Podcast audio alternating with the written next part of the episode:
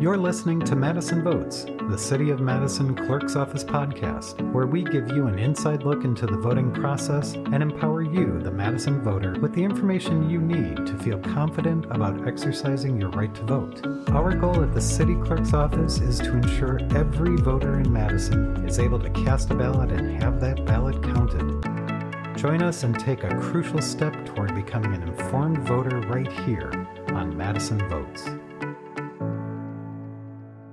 Welcome to the Madison Votes 2020 podcast series. My name is Thomas, and I am a Wisconsin certified municipal clerk and one of 10 team members in the Madison City Clerk's office, and we help facilitate the right to vote for the city. We are producing this podcast series with help from Madison City Channel in order to answer questions we frequently hear from voters. This podcast episode will focus on absentee voting in special situations. So, joining me today is our city clerk, Mary Beth. Welcome. Thank you, Thomas. I'm happy to be here. We talked about absentee voting basics in another episode, but many absentee voting questions are far from basic. So, if we can, let's talk about some of the more complex circumstances many of our absentee voters need to navigate. Sounds good. So, let's start with voters who are indefinitely confined to their homes.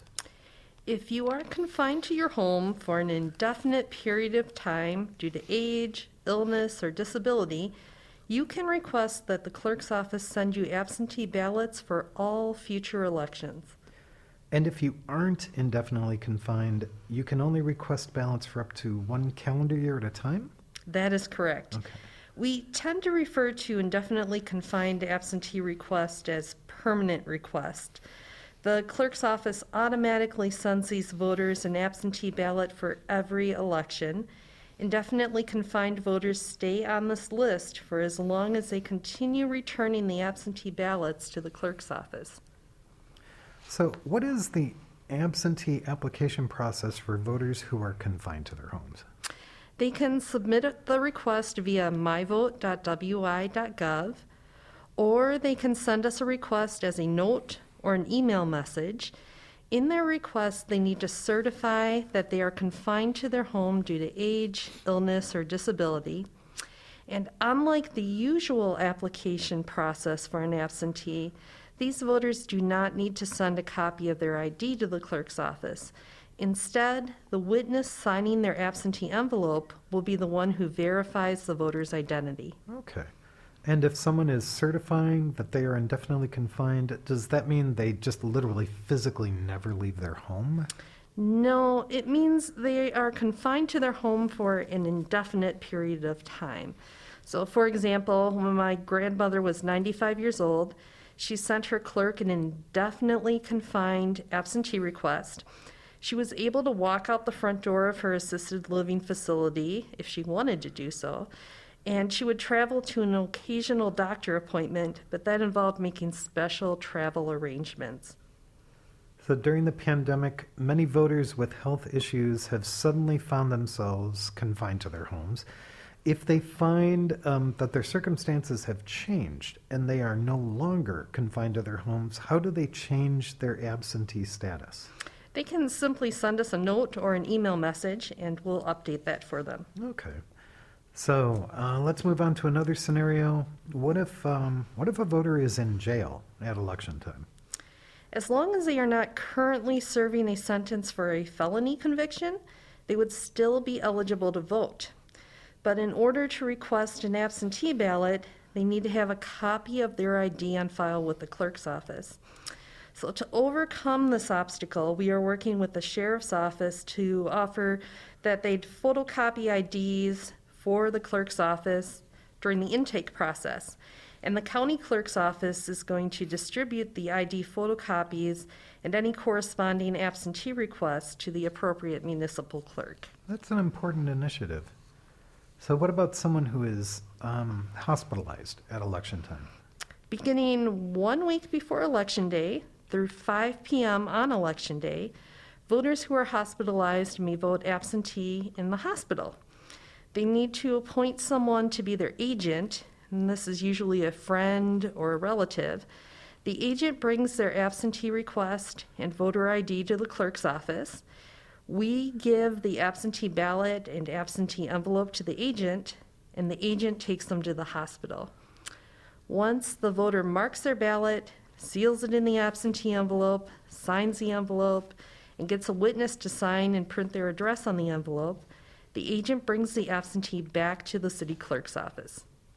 And there's a spot on the state absentee ballot request form for hospital voters to designate an agent, but we do have a simplified hospital absentee request form on our website. So, what about voters who are sequestered jurors on election day? They would appoint an agent just like a hospitalized voter. Okay. How do um, active duty military service members vote absentee? If they request their absentee ballot through myvote.wi.gov, they can choose to download their ballot from that state website. They can print out the ballot and a certification statement, seal the ballot in an envelope, attach the certification statement to the outside of the envelope, sign it, have a witness sign, and then mail their ballot back to our office in a larger envelope. Other options available to military voters are to receive their ballot via mail or receive their ballot uh, via email. And if they opt to receive their ballot via email, the process is the same as a ballot downloaded from the state website. They print out the ballot and certification and they mail it back to the clerk's office. When requesting that an absentee ballot be sent to them, either electronically or through the mail, military voters are exempt from the voter ID requirement. Military voters also have a safety net available. While they are waiting to receive their absentee ballot in the mail, they can print out a federal write in absentee ballot, which is an official backup ballot, write in the candidates of their choice, and mail it back to the clerk's office with a voter information certification form. If we receive the military voter's official ballot back by election day, the official ballot will be counted.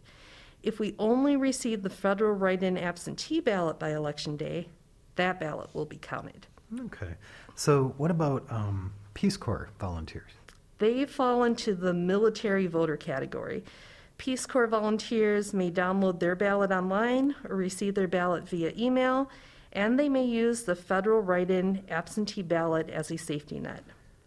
And a spouse or a dependent who lives with a military voter? They also fall into the military voter category. They may receive their ballot electronically and may use the federal write in absentee ballot just in case their official ballot does not reach the clerk's office by election day. What options does a voter have if they've moved outside of the country and they don't intend to reside in the United States again. They remain eligible to vote from their last Wisconsin address, but they may only vote for federal offices. If they aren't currently registered to vote, they can register using a voter registration form called a Federal Postcard Application, or FPCA.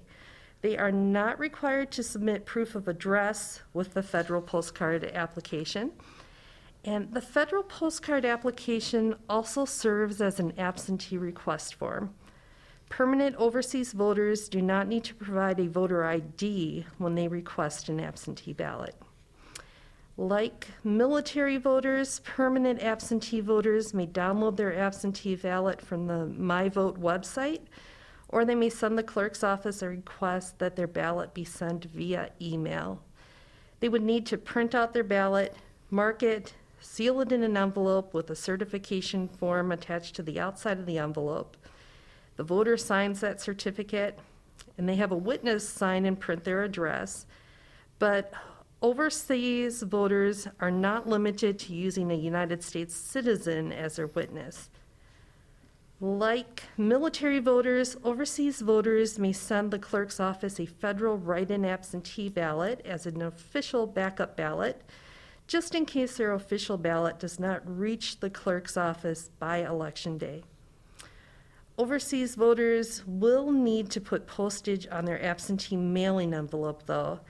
Many overseas voters send their ballots back via FedEx, UPS, or DHL.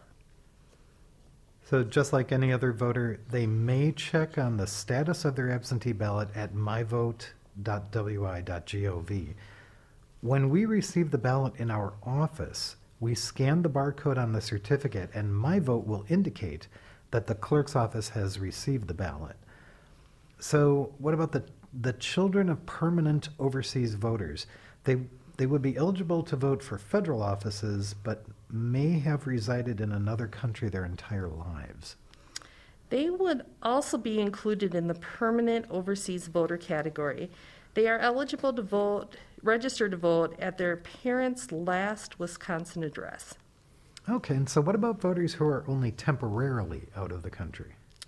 Voters who are temporarily overseas remain eligible to vote from their last Wisconsin address because they intend to return to live in Wisconsin again, they remain eligible to vote for every office on the ballot. If they aren't already registered at their last Wisconsin address, they may use the federal postcard application form to re- both register and to request their absentee ballot. Voters who are temporarily overseas are required to provide proof of address when they register to vote and they are required to have a copy of their voter ID on file in order to receive an absentee ballot. Temporarily overseas voters may request that the clerk's office send their ballot via email. They would need to print out the ballot and certification form and mail it back to the clerk's office. Temporarily overseas voters are also able to use a federal write in absentee ballot as an official backup ballot just in case their official ballot is not delivered to the clerk's office by election day. And voters who are outside of the country are required to get a witness signature on their absentee certification form, but that witness does not need to be a U.S. citizen. Okay. So, and voters who are away from home, like outside of Wisconsin, but they're still in the United States. They can have us mail their absentee ballot to any address they specify. We cannot send their ballot electronically, though, so no email ballots. Yeah, we used to be able to do that, though, right? That's uh-huh. true. But a recent court ruling prohibits us from sending ballots via email to voters who are not military voters, permanent overseas voters, or temporarily overseas voters. So if someone is requesting that we send their ballot to another state, they need to request it early enough that there is time for the ballot to reach them via the mail and then for the ballot to be returned to our office through the mail as well. That's right. We need to receive the ballot in the clerk's office no later than election day so it can be counted at the polls. And the postmark doesn't count. No, the postmark does not count. The absentee ballots we receive in the mail after election day remain sealed in their envelopes, uncounted. And we have voters who are college students at UW Madison and Edgewood College. And we have voters who grew up in Madison and are attending college outside of Madison. So, how do college students determine whether to vote through their hometown or through their college town? That decision is completely up to the voter. It's an individual decision, and there is no right or wrong answer. Some college students will choose their college residence as their voting address. Other students will choose their parents' address as their voting residence. And as we've discussed in another podcast episode, your voting residence in Wisconsin is based on voter intent. The voter needs to choose one residence as their voting residence, and that's completely up to the voter. Okay. And I can think of one more situation that comes up in voter inquiries. We sometimes hear from voters who have requested an absentee ballot, but they decide they would rather vote at the polls. That's okay as long as they hadn't returned their absentee ballot to be counted.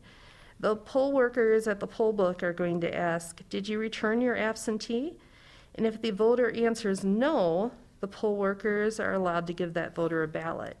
If the voter answers yes, that they did return their absentee, the poll workers may not give that voter a ballot.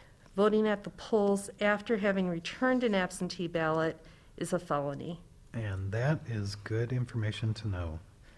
Thank you for walking us through the absentee voting options for voters in these special circumstances. Thank you, Thomas. That's our episode today on Madison Votes. Thank you for listening and taking steps to learn more about the voting process in Madison. For more information, head over to our clerk's office website at cityofmadison.com/clerk or find us on Facebook, Instagram, and Twitter at Madison WI Clerk. We're always here for you to ensure that Madison votes.